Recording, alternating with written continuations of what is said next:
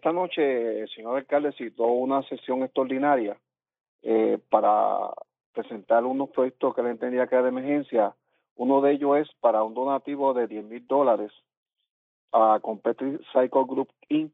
Es para celebrar este, eh, como todos los años ellos celebran, de, de ciclismo, eh, donde hay participación a nivel de, de toda la isla y este proyecto pues se presentó y fue aprobado unánimemente tanto minoría como mayoría porque entendemos que va dirigido a la calidad de vida de los ciudadanos y ciertamente por la condición del COVID que estamos viviendo pues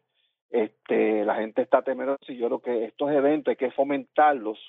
para que la gente tenga una mejor calidad de vida, pueda salir de su casa, obviamente, siempre y cuando tomando las medidas preventivas de seguridad como el uso de mascarilla y que estén vacunados. ¿Esto Eh, cantidad de cuánto? Eh, en este caso, le dimos un donativo de 10 mil dólares, que básicamente eso cubre parte del evento y cualquier otro gasto administrativo antes, durante o después. No obstante, ellos también van a tener eh, otros donativos de otras compañías privadas, pero el donativo mayor lo da el municipio.